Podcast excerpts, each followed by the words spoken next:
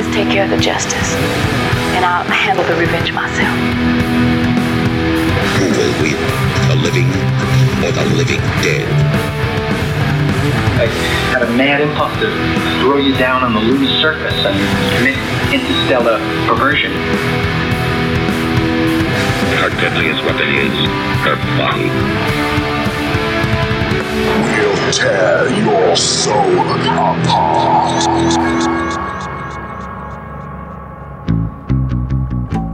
Ladies and Gentlemen, herzlich willkommen zum Art or Trash Current Cinematic Conundrums. Ich bin Ihr Host Flo und bei mir ist Maestro Martin. Bonjour, Neuchâtel. Wie ihr es hört, heißen wir euch wiederholt herzlich willkommen zu unserer NIFFF-Berichterstattung. Jetzt sind wir eigentlich am Ende des Programms angelangt. Also es ist mehr eine Roundup-Episode, wo wir einen kleinen Rückblick auf das Programm insgesamt geben werden, wo wir die Filme, die wir noch nicht besprochen haben, diskutieren werden und natürlich im Vorfeld spoilerfreie Empfehlungen machen werden. Ja, in diesem Sinne haben wir heute nur eine Empfehlung. Für die restlichen 7 Filme, genau, die wir gesehen haben. Und es soll nicht daran liegen, dass die anderen Filme schlecht sind, sondern wir waren uns schlicht und einfach nicht überall einig. Das stimmt. Wir wollen hier eigentlich eine gemeinsame Empfehlung aussprechen, auch mit Jan zusammen, weil das ist vielleicht eher eine Garantie dafür, dass es vielen Leuten gefallen wird. Genau, und ich denke, der Art or Trash Cinema Podcast Stamp of Approval sollte als Hürde sehr hoch angesetzt werden. Wow.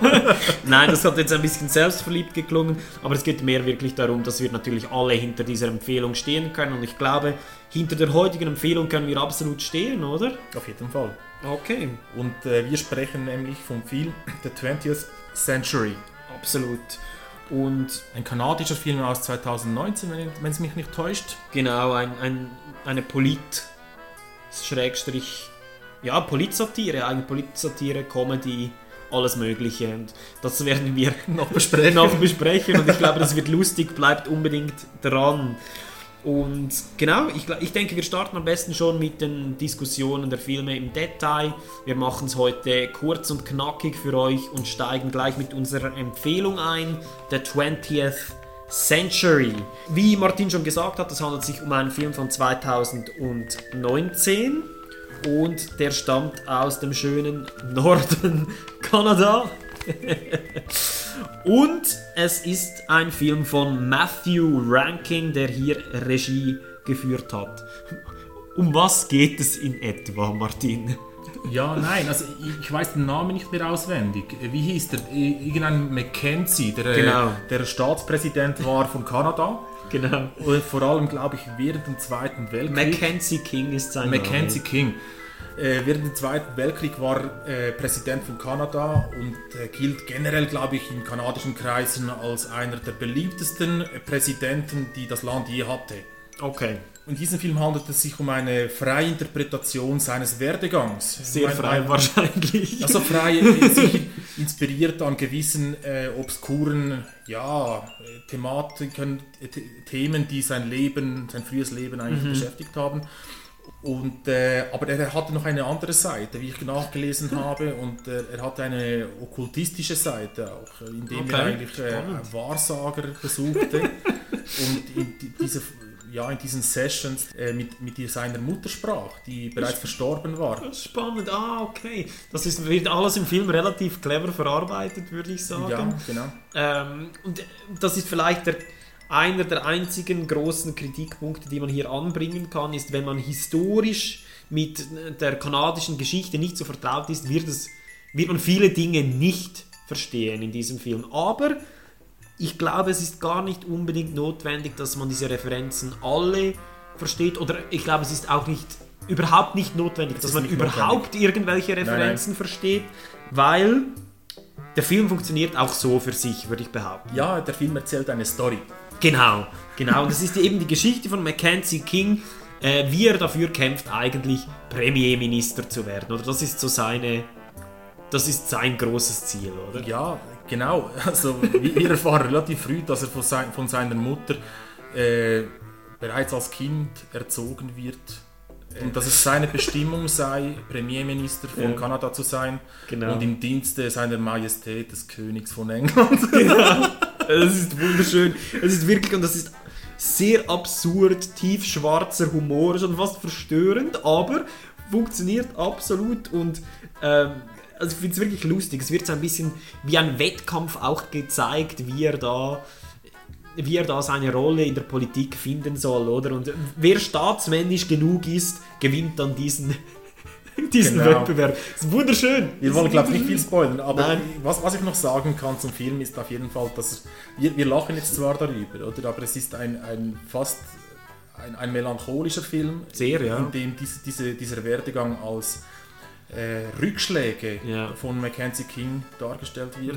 Und ja, es tut uns immer leid eigentlich, weil er glaubt wirklich an seine Bestimmung und kommt da an gewisse Kritikpunkte, an Schwerpunkte ran, die er nicht einfach so überwinden kann. Genau.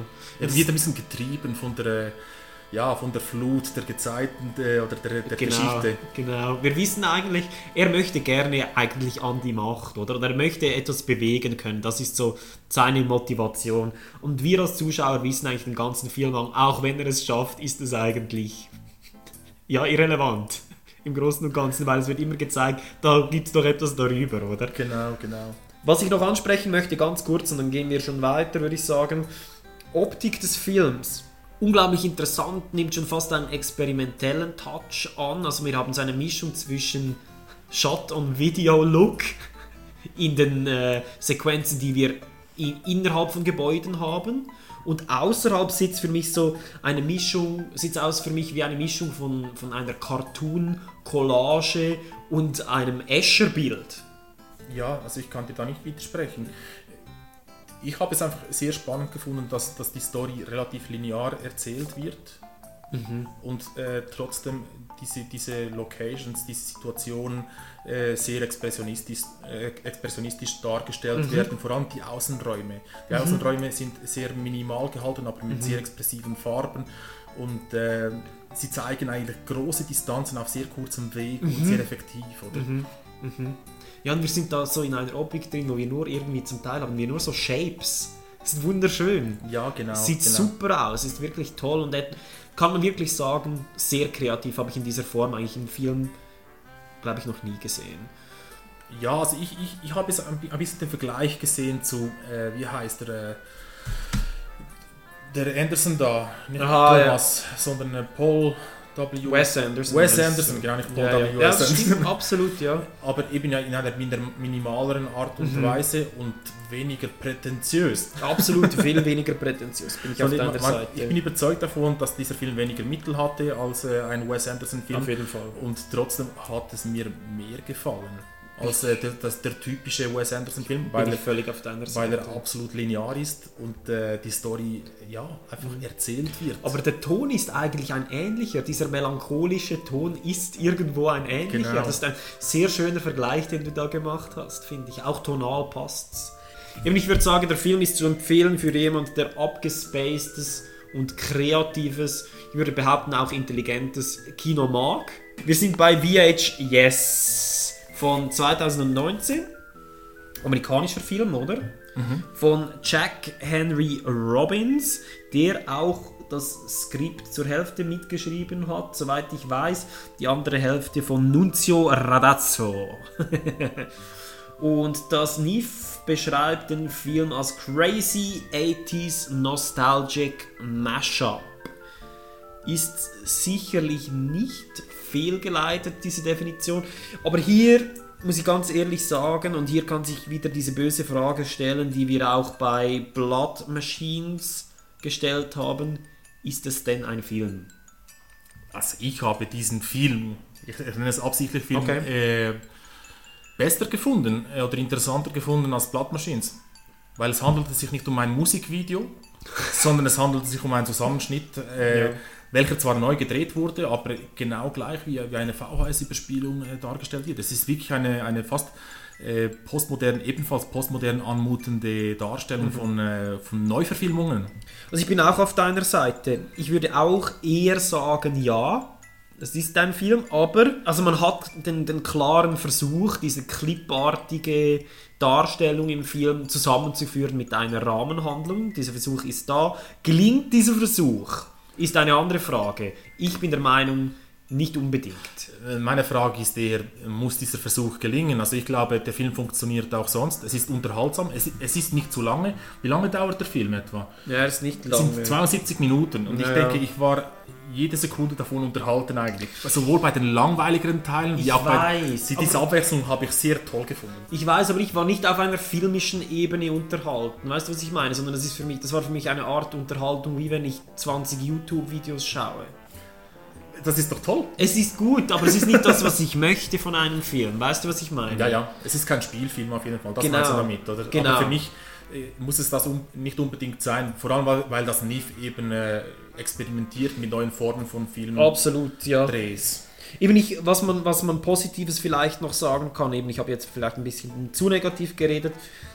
Ich mochte den Humor auch, super, war extrem lustig, eine extrem witzige und kreative Segmente, diese Bob Ross-Montage, die man immer wieder hatte, wunderschön. Und vor allem diese zwei Leute, die da versuchen, etwas zu verkaufen. Ja, auch ganz toll. Man sieht dann den Unterton, wie sie sich eigentlich hassen. Oder? Ja, genau.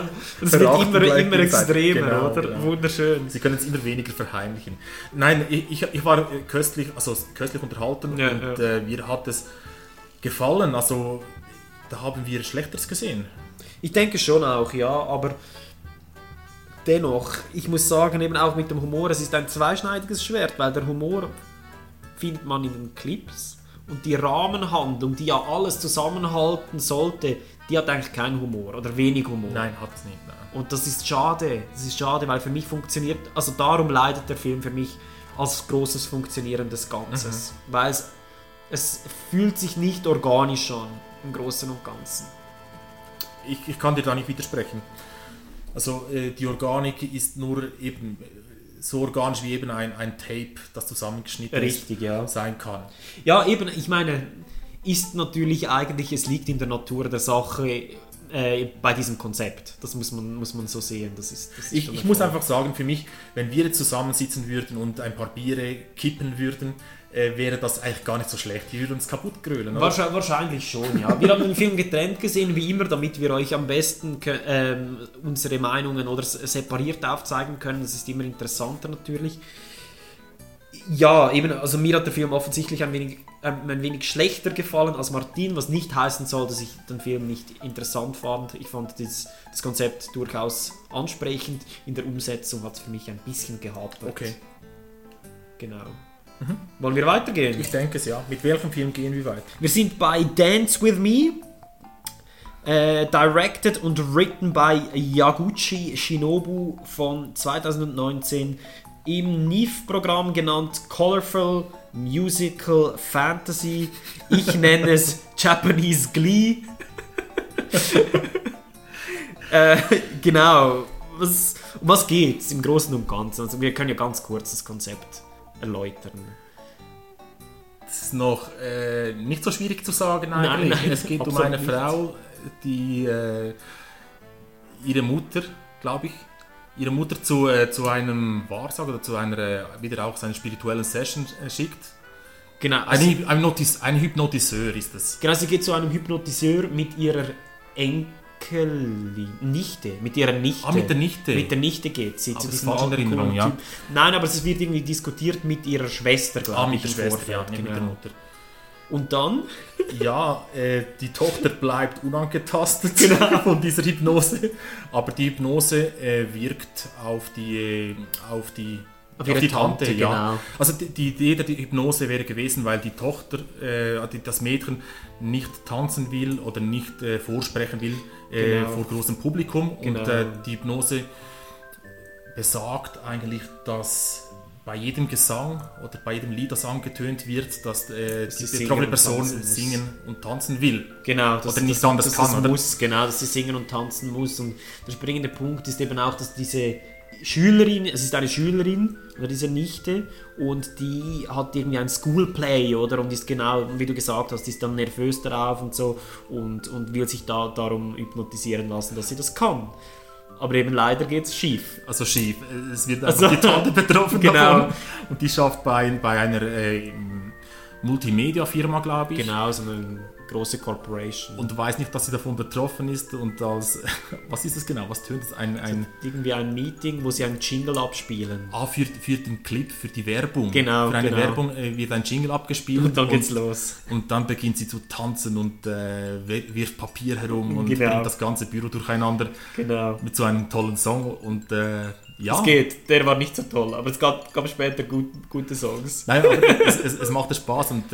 Und dann sind wir schlussendlich eigentlich ihren Weg dahin, dass sie sich wieder zur Normalität eigentlich zurückkehren kann. Korrekt. Genau, das ist so das im Großen und Ganzen das Konzept des Films. Ja, vielleicht du zuerst. Also ich werde nicht so nett über den Film sprechen wie du, denke ich. Ich weiß es nicht. Also es entwickelt sich zu einem Roadmovie. Das können wir, glaube ich, sagen. Absolut, ja. Es entwickelt sich zwar ein Roadmovie mit Musik genau. mit Musikpausen. Genau. Und die eine Musikpause hat Flo aus dem Film gehauen, nehme ich an. Ah, die habe ich mir gar... Ich hätte jetzt gar nichts darüber gesagt. Ja, aber ich muss es erwähnen. Bitte erwähn's, ja. Weil du hast mich schon angesprochen darauf. Und es gibt einen Moment, an dem eine Hip-Hop-Sequenz kommt. Und wie wir alle wissen... ist Flo kein Fan des Genres, des Musikgenres. Überhaupt nicht. Nein. Und außerdem trägt es gar nichts zum Plot bei. Es ist wirklich, auch wenn ich die Musik gut gefunden hätte, was nicht der Fall ist, dann auch dann ist es eine völlig... Es wirkt so isoliert und funktioniert einfach nur für sich selbst und hat nichts mit dem Rest des Films zu tun. Das genau. Das trifft zu. Aber eben dieser Roadtrip, für mich hat er funktioniert. Diese zwei Personen, die da zusammenreisen, eben die Frau, die die Hypnose nichtig machen will genau. und ihre Kollegin, die ehemals für diesen Hypnotiseur gearbeitet hat und dann noch der Agent, weiß ich nicht. Der Detektiv, genau. Wie ist der Detektiv? Ich weiß nicht mehr, wie er hieß, aber der war super. Wir können ihn Tanaka nennen.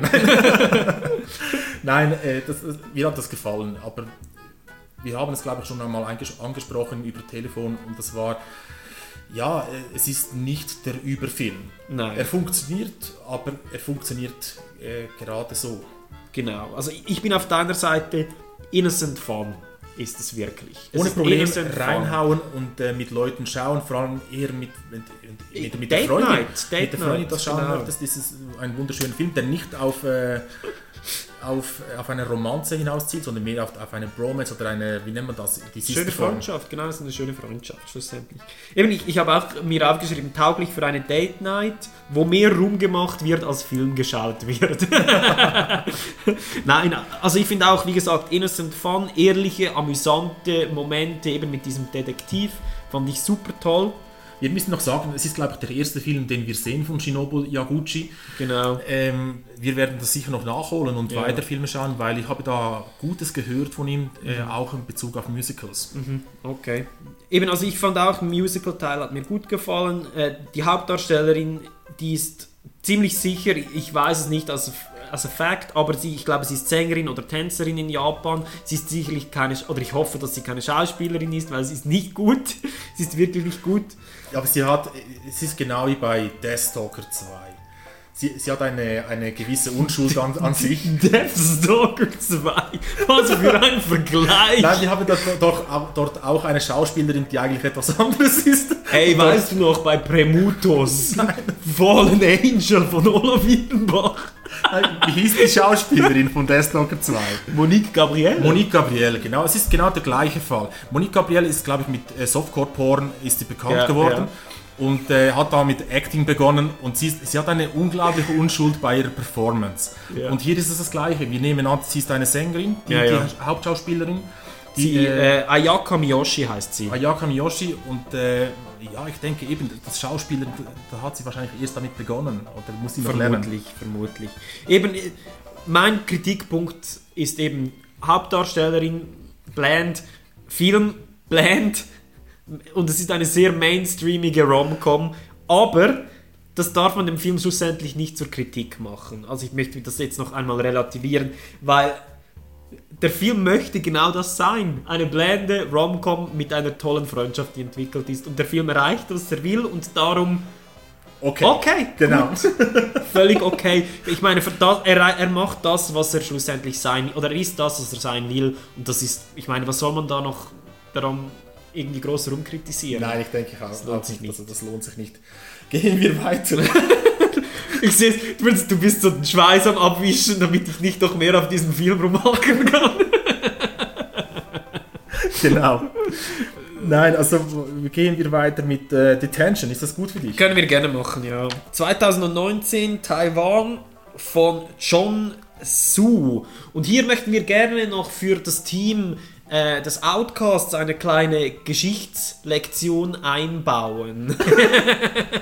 Nein, was soll das? Ich habe ihnen zugehört. Und sie haben, glaube ich, behauptet, dass es irgendwo in...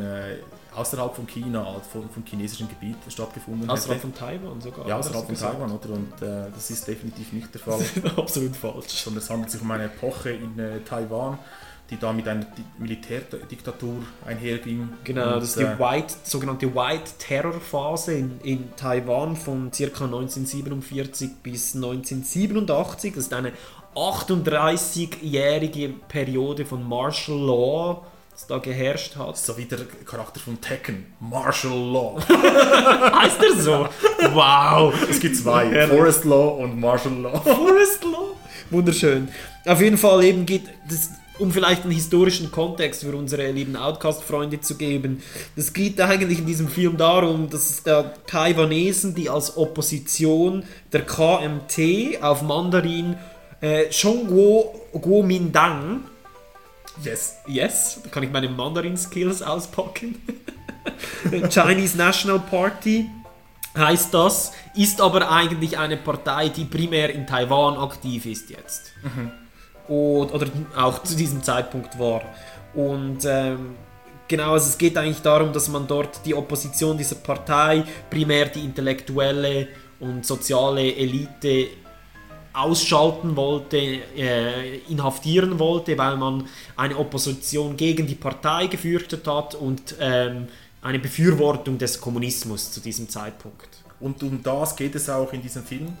Genau. Wir beginnen da in einem, wie heißt das? Das ist eine Schule eigentlich. Genau, es ist eine Schule. Eine Schule, aber die sehr martialisch geführt wird. Oder mit, absolut unter militärischer Führung steht. Das irgendwo heißt, die Schüler müssen auch zur Fahne marschieren. Der Fahnenappell, ja. Genau, und die müssen da, Taiwan ist das größte Land der Welt oder so. Genau, wir sind die Größten in Südostasien, ist Teil der Hymne, die da gesungen wird. Ich und Martin haben das recht lustig gefunden, dass man in der Hymne so andere Länder rundum so ein bisschen bashen kann.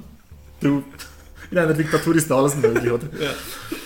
Und es geht darum, dass es da einen Leseklub gibt, einen geheimen Leseklub, die eben frei auch sozialistische oder kommunistische Texte lesen. Mhm. Und das ist strengstens verboten. Und aus diesem Umstand entwickelt sich dann die Geschichte, dass, ich glaube, das wissen wir schon relativ schnell, dass die zu Beginn, ja, dass die erwischt werden und eigentlich alle tot sind. Oder? Genau. Also man weiß nicht genau, wer tot ist und wie und was passiert ist, aber man weiß, dass etwas sehr Schlimmes passiert ist in dieser Schule schlussendlich, nachdem dieser Club aufgedeckt wurde.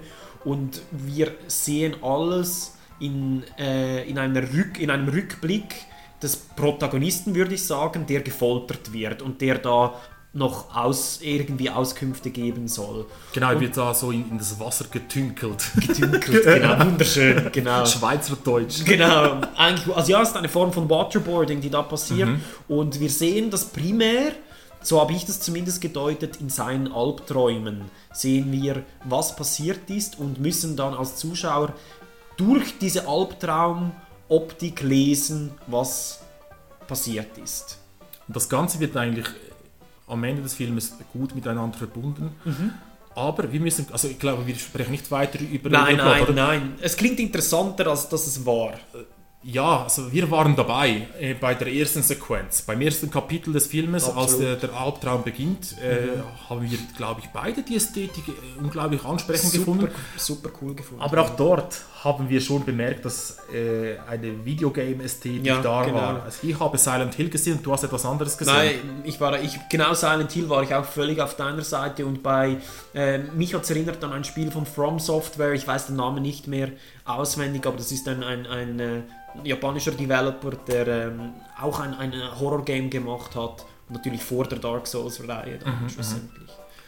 Nein, also, was wollen wir dazu sagen? Ich denke, die Ästhetik war zwar toll, aber erst im Nachhinein haben wir dann erfahren, dass es sich um eine Verfilmung, eine Spielverfilmung handelt. Ja, oder? Genau. Und es ist schon sehr deutlich erkennbar, dass es das ist, zumindest in den Albtraumsequenzen, denke ich. Weil der Plot auch ein bisschen kompliziert erklärt wird. Oder genau, es wird eigentlich etwas, das man in 10 Sekunden erklärt hat, wird dann schlussendlich auf fast 2 Stunden ausgedehnt, und das wäre für mich okay gewesen, wenn die Spannung genau, aber das ist nicht der Fall und der Horror funktioniert nicht. Nein, genau, der Horror das war schade, aber die Atmosphäre hätte da sein können. Und sie war auch da partiell, würde ich behaupten. Ich habe an 2 Stellen, mindestens an 2 Stellen gesagt, weniger zeigen wäre besser gewesen. Ja, ja. Wenn du so Monstercharaktere hast, oder? Dann zeig sie nicht so schnell. Halte sie noch bereit für einen späteren Zeitpunkt, wo du das ein bisschen auflösen kannst. Und gib mehr Geld aus für das Design der Monster. Ja, eben, genau, das war auch so ein Problem. Oder zeigt sie gar nicht. Ich habe es am Anfang, war ich viel mehr drin, als man nicht gesehen hat, was da wirklich da war. Das war super spannend gemacht, war gut gemacht. Und dann kommt dieses Monster, das doch sehr fucking obvious ist. Ich meine, es wird einem wortwörtlich der Spiegel vorgehalten. Ja, ja. Und da hatte ich ein bisschen Mühe damit. Das ist wirklich, das geht schon in den Pretentious-Bereich hinein. Und aber schade, weil das Potenzial war durchaus da. Es war wirklich da. Und ich finde eben, zum Teil hat die Stimmung auch sehr gut funktioniert. Ich glaube, die ersten... sind das 30 Minuten oder so des Films, waren wir wirklich voll drin. 45 Minuten, glaube ich. Kann es auch sein, ja. Aber schade, weil...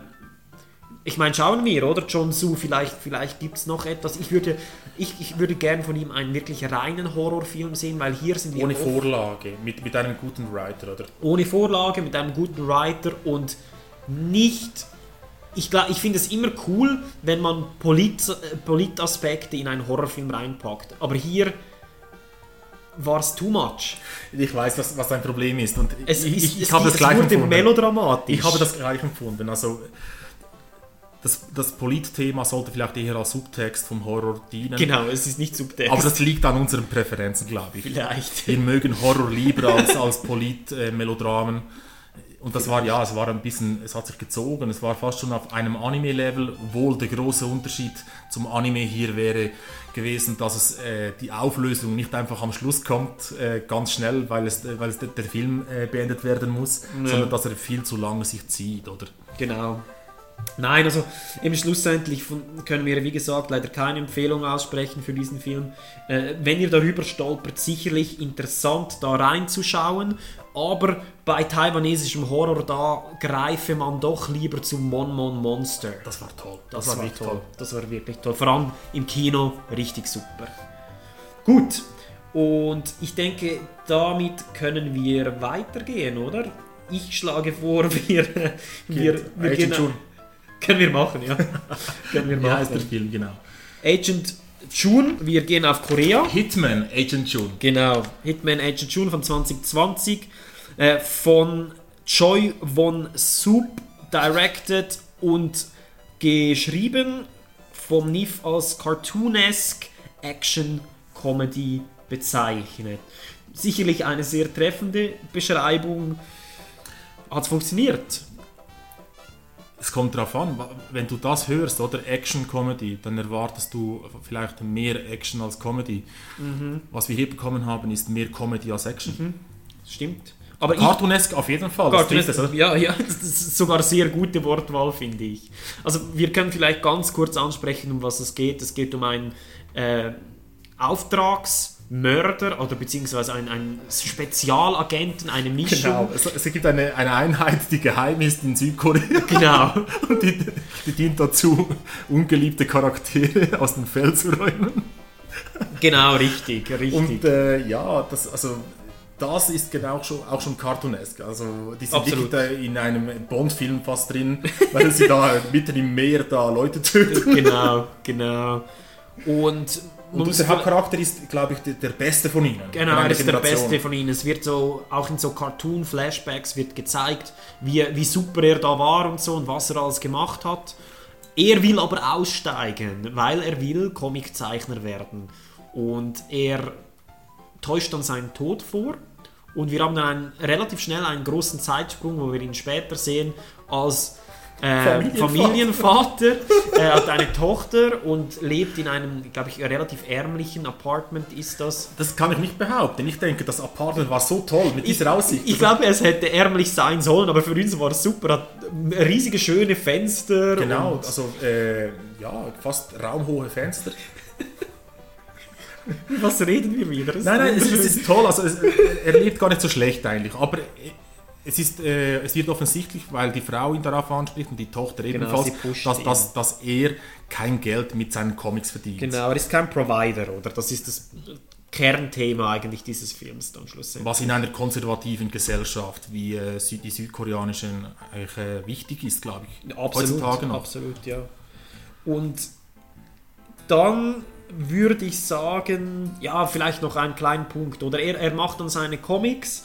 Und schlussendlich findet er dann plötzlich sein Rezept zum Erfolg. Und ich möchte das nicht spoilern, weil es ist, ich glaube, der zentrale Aufhänger des Films und auch einer der lustigsten. Auf jeden Fall, Things Go Wrong. Aus meiner Perspektive, Humor hat super gut funktioniert. Eben der Aufhänger des Films, den ich angesprochen habe, sozusagen der Main Gag, funktioniert wunderbar, ist super gelöst. Spielt aber nicht den ganzen Film eine Rolle. Genau. Bis zu etwa 1,5 Stunden und dann bei der Schlusssequenz ist, glaube ich, wo der Film uns ein bisschen verloren hat, weil da die Action noch reingepusht werden musste. Genau, also wir haben sehr viel Action. Vor allem schlusslastig, also vorher gab es wirklich nicht sehr viel Action, glaube ich. Und da ist es zu lange. Meiner Ansicht, die Action funktioniert sehr gut, ist zu lange, aber ja, also irgendwo verzettelt sich der Film. Aber ich denke, es ist besser, wenn wir einen Experten für diese Thematik reinbringen. Und eben, öffnet eure Herzen zu Gott. Absolut. Und er wird zu euch sprechen. Und natürlich haben wir eben unseren treuen Ignatius von Loyola wieder da, um einen guten Einblick in diesen Film zu geben.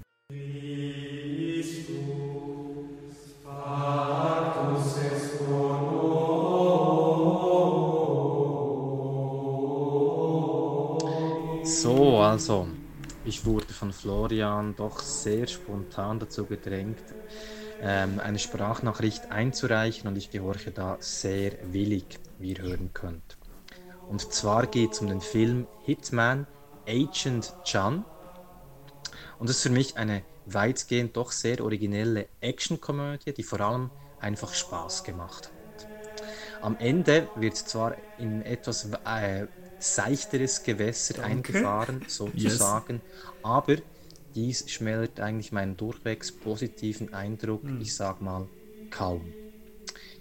Ja, und wenn man jetzt etwas Vergleichbares sucht, oder mehr oder weniger Vergleichbares, und vielleicht sogar aus dem NIFFF-Universum, aus den vergangenen Jahren, dann würde ich wahrscheinlich The Fable, eine japanische Produktion, er hat mir mein Gag weggenommen, den wollte ich noch bringen. Das wäre es von meiner Seite, und jetzt wünsche ich euch eine gute Diskussion. Ja, danke schön. Vielen Dank. Wieder er hat absolut recht. Ja, er hat völlig recht. Und er hat mir wirklich meinen springenden Punkt weggenommen, den ich noch anbringen wollte, um dramatisch zu sein am Schluss. Frage, ist der Film memorable? Nein.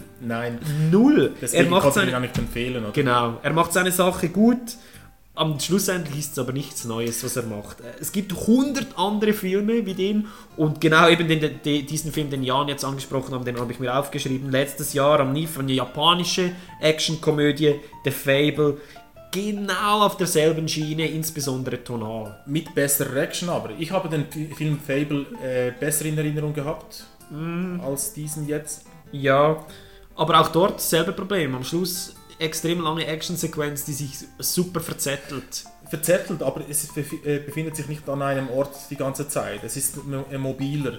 Wenn man die Szenen einzeln auseinander nimmt, glaube ich, ist Fable der bessere Film. Ich glaube, die Action ist sicher tighter, das stimmt.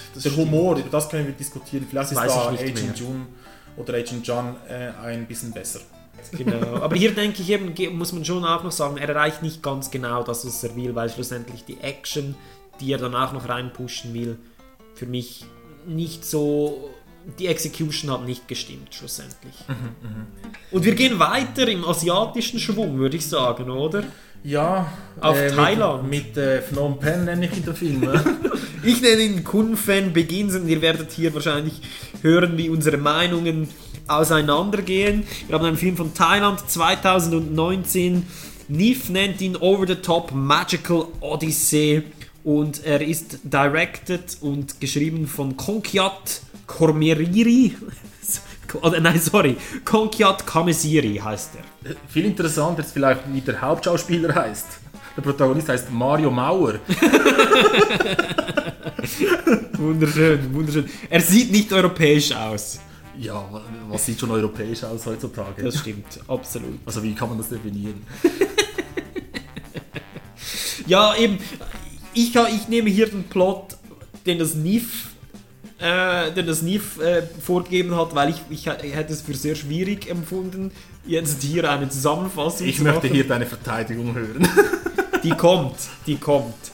Ein Halunke, ein Schurke, der geht in die Armee, um einer Teenage-Liebe zu folgen, aber nichts hätte ihn darauf vorbereiten können, dass er gegen einen bösen Kult in einem übernatürlichen Abenteuer kämpfen muss. Atemberaubend. Und dem stimme ich zu. Mein Atem war absolut weg, ja. Das ist nicht alles. Das ist viel zu knapp formuliert. Er will diese Frau beeindrucken und merkt aber, dass diese Frau bereits einen Freund, einen Boyfriend hat. Genau, oder jemand, der ihr versprochen ist sogar, oder? Genau, aus dem Adel. Er hatte ja dort ein Meeting mit Cervantes und ganz vielen europäischen und weltlichen. Und sie sind Herrschern. Jugendfreunde, oder? Die drei, er und seine Liebe und dann eben dieser Typ, der als Kind so ihr übergewichtiger Freund war und der sie eigentlich... als Kind schon verheiratet hat, da war offensichtlich schon so eine gewisse, oder zumindest spielerisch verheiratet hat, und da war schon offensichtlich eine Backstory da, oder, zwischen diesen beiden. Und dann gibt es eben dieser Liebestriangel, der eigentlich nur am Rande verfolgt wird. Viel wichtiger ist, dass unser Hauptdarsteller eben auch Magier wird. Er wird ausgebildet zum Magier neben seiner Armeekarriere. Parallel, alles zusammen. Ich weiß nicht mehr warum genau, aber auf jeden Fall wird er da von so einem älteren Typen ausgebildet, den er genau aus dem Gefängnis befreit hat zu Beginn. Und der hat so einen kleinen Jungen, der gleichzeitig... Einen flaschengeistmäßigen Jungen, oder? Genau, der gleichzeitig auch irgendwie rumfliegen kann und... Nackt ist, Sachen aus seinem Mund projizieren kann. Also Filme projizieren kann und auch... Fliegen kann, er ist auch fliegender Teppich zwischendurch. Es ist fantastisch. Es insane. Es geht noch weiter. Also der Film beginnt ja damit, dass es eine Expo geben soll. Genau, mit einem Karpfen. Mit einem Riesenkarpfen. Hat diese Expo stattgefunden oder nicht? Das meine sie hat stattgefunden. Ich glaube, nein. Doch, sie hat stattgefunden, natürlich. Was ist das für eine Expo? Das war die Szene mit dem Samurai. Und der Karpfen? Für was war der Karpfen? Ich weiß nicht, den habe ich auch vermisst. Und das ist mein einziger Kritikpunkt. Nein, also... Ich habe nur einen positiven Punkt dafür. Wow. Und der einzige positive Punkt war für mich... der Verlobte der Frau, der Kim, als Knabe, als Bube, der übergewichtig war, der sah so zufrieden aus. Der hätten wir alles verkaufen können. Wenn jemand so zufrieden aussieht, der kann nur gute Sachen haben. So, der Film ist crazy. Der ist wirklich crazy, das kann man sagen. Und ich würde sagen, die ersten 5-10 Minuten waren fast unerträglich. Genau. Das muss man wirklich sagen. Und weil es so fast auf dieser schon fast chinesischen Welle schwimmt mit hyperaktivem Comedy und Soundeffekten, die eingeblendet werden. Die Soundeffekte sind diese Sitcom, nicht Sitcom-Soundeffekte, sondern ja, Physical Comedy Soundeffekte. Genau, Slapstick-Momente. Genau. Also wenn jemand umfällt, macht so zum Beispiel, oder? Und es beginnt eigentlich da, dass unser Hauptcharakter mit seinem Freund irgendwie sich als Soldat ausgibt oder als Polizist und Leute abzockt. Und dann geht's eigentlich los. Er reist dann quasi durch die Welt, trifft seine Jugendfreunde, die in einer Metalband spielen. Das wird dann nie mehr angesprochen. Und dann geht er ins Militär und wird Magier. Das ist so der Plot. Diese Metalband war für mich wie für dich die Hip-Hop-Szene in Dance with Me. Ich fand das fantastisch. Was soll die Scheiße? Es war auch kein Metal, sind wir ehrlich. Aber eben, wir haben gesagt, die ersten 15 Minuten fast unerträglich. Und dann, wenn man sich darauf einlässt, ein Riesenblast, finde ich. Insanity nach Insanity. Schöne Farben, Kitsch, einfach Unterhaltung vom Feinsten. Und jetzt frage ich dich, was wollte dieser Film? Ich weiß nicht, er wollte, dass ich Regenbögen kotze. Oder? Ja, natürlich. Er wollte unterhalten und den Zuschauer mit Madness vom Hocker hauen. Und das ist bei mir passiert. Ich kann mich nicht beklagen.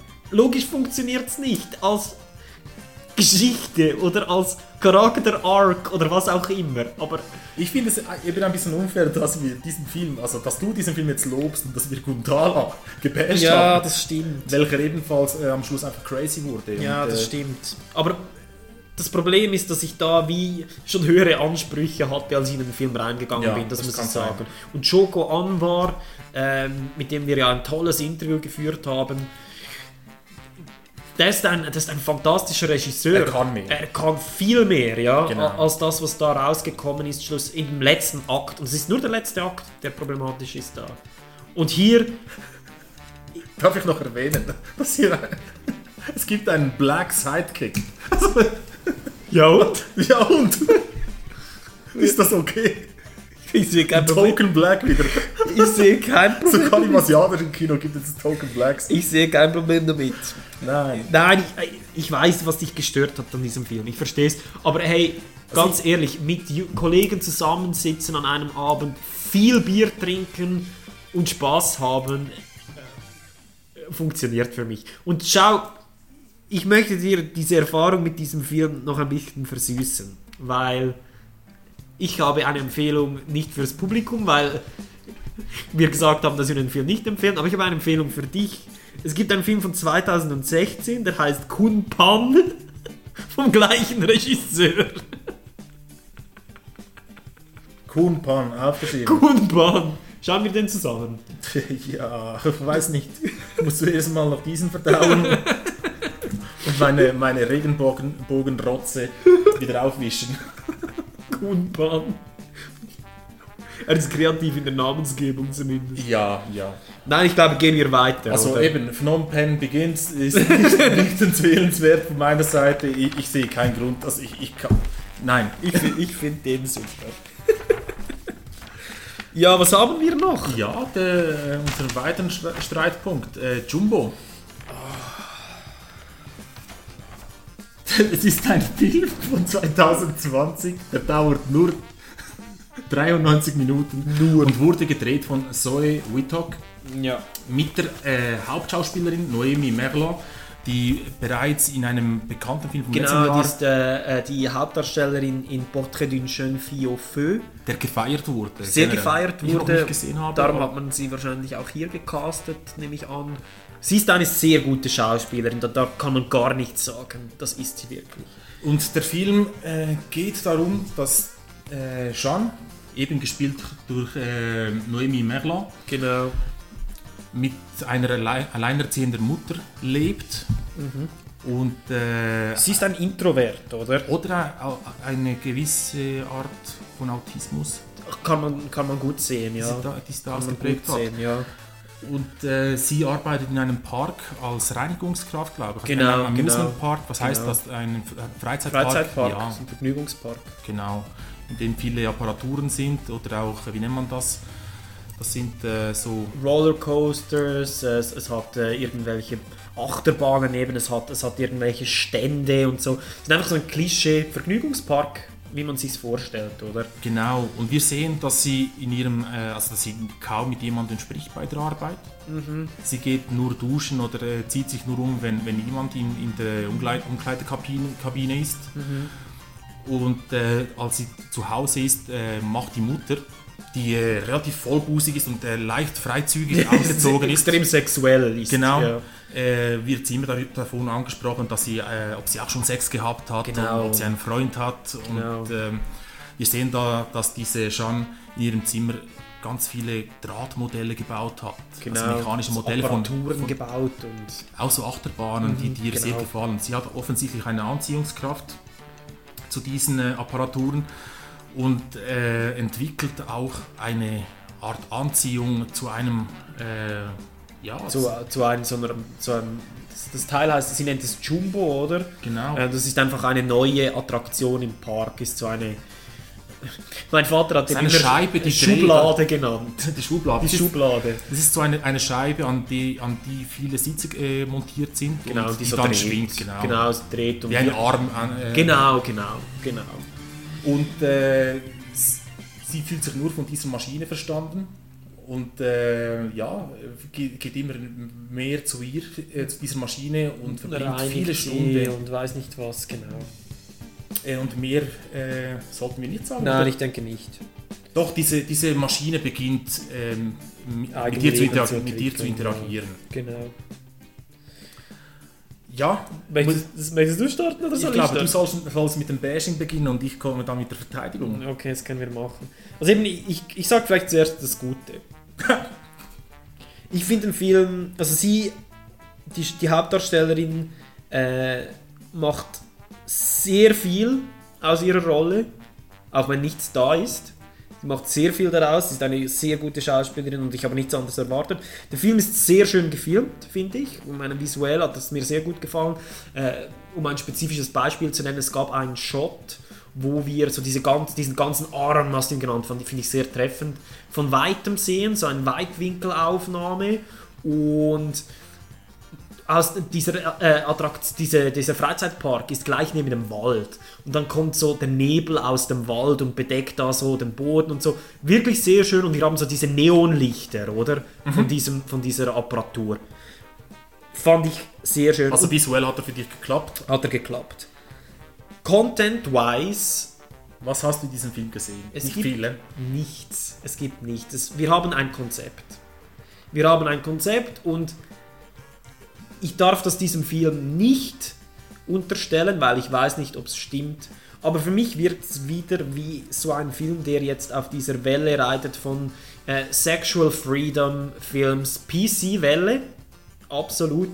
Und der Writer, ich weiß gar nicht, ob sie den Film geschrieben hat, Zoe Wittock, hat sich einfach überlegt, hey, wir machen da etwas Interessantes auf der sexuellen Ebene wieder, wo wir die Leute reinholen, wir haben einen guten PC-Background und dann ist das Writing erledigt. Weil es passiert nichts mehr. Wir erfahren auch die Beweggründe oder irgendwie mehr Insight. Was steht hinter dieser Liebe? Wieso können wir diese Liebe nicht verstehen? Nichts, es ist nichts da. Und schlussendlich bleibt unsere Hauptdarstellerin einfach ein extrem eindimensionaler Charakter. Korrekt. Ich fand's schwer erträglich gegen Ende. Darf ich fragen, wer für dich der Hauptcharakter war? Ja, schon sie, würde ich sagen. Absolut. Für mich war unser Point-of-View-Charakter nicht Jean, okay, sondern die Mutter. Im ganzen Film eigentlich. Okay. Weil wir aus ihrer Perspektive einfach das Unverständnis für ihre Tochter haben. Also für mich hat dieser Film eben uns in eine Situation versetzt, in welchem jetzt heutzutage vielleicht intolerante oder konservative Kreise sich in Bezug auf sexuelle Orientierungen befinden. Oder? Ja. Und das ist für uns sehr schwer nachvollziehbar. Aber dieser Film hat uns genau so entfremdet, wie solche Kreise sich entfremdet fühlen über Homosexualität oder Transmenschen, denke ich. Ja, ja. Und das habe ich ja auch so empfunden. Ich habe zuerst gedacht, okay, das wird ein sehr exploitativer Film und jetzt geht es voll los. Ja, aber das wäre super gewesen. Um das ist es gar nicht gegangen, sondern es ging um eine Repräsentation dieses Umstandes, meines Erachtens. Ich weiß nicht, ich glaube, du bist zu nett zu diesem Film. Ich glaube, man hat durchaus versucht, hier eine Situation zu kreieren, wo wir sie verstehen können, weil die Ansätze dazu, sie sind da. Wir sehen ja auch zum Beispiel, wieso braucht es eine Szene, wo wir zeigen, wie sehr sie diese physische Nähe zu dieser Apparatur genießt. Das braucht es nicht, wenn der Filmemacher uns nicht verständlich machen will, wieso liebt sie das? Wieso? Das brauchen wir nicht. Wir müssen das nicht verstehen, wir müssen es nur akzeptieren oder tolerieren zumindest. Ja, das ist ein guter Punkt. Ich sehe deinen Punkt, absolut, ja. Also aber wir haben ganz viele Szenen, die uns eigentlich aus dem Film raushauen sollen. Es gibt auch die feuchten Träume, in denen sie, Spoiler Alert, oder Jean mit Öl bespritzt wird. Oder? Mhm. Das ist absolute sexuelle Szene eigentlich, oder... Es gibt eine Fettabsorptionsszene im Fernsehen auf Deutsch. Es gibt ganz viele Szenen, die uns eigentlich aus dem Film raushauen sollen und vor allem auch uns diese Liebe nicht schmackhaft machen wollen, sondern eben diese Distanz zu dieser Liebe aufbauen sollen. Findest du? Ich denke schon, weil ich habe es nicht verstanden. Eben auch, also ich konnte mich nicht in Jean reinversetzen. Ich wusste nicht, ob lachen oder es blöd finden. Oder? Ja. Und ich glaube, das ist genau das Ziel. Also, so viele Leute, die Homosexualität nicht verstehen, denken, sie wissen nicht, ob Lachen oder eine andere Reaktion. Natürlich, weil das Verständnis nicht da ist. Ja. Ich glaube es nicht. Also ich sehe deinen Punkt absolut. Da verstehe ich, dass das, wenn man das aus dieser Perspektive sehen kann, glaube ich, dass der Film funktionieren kann.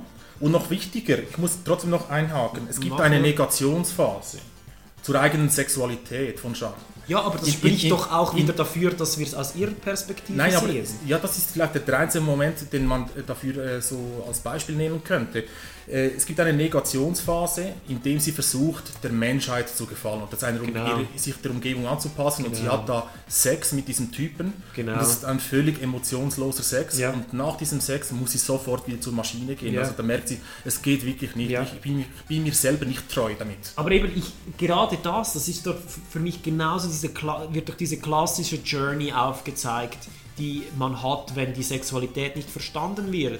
Man versucht, der Gesellschaft zu gefallen, man versucht, sich einzugliedern und es funktioniert nicht. Ich glaube wirklich nicht, dass man diesen Film aus dieser Perspektive der Mutter oder aus der Perspektive des befremdeten Nichtverstehers sehen sollte. Das glaube ich wirklich nicht. Ich glaube, es ist, also für mich hat es das verursacht eben und ich denke, das ist sehr gelungen in diesem Film. Wenn das wirklich Absicht war, dann war es clever.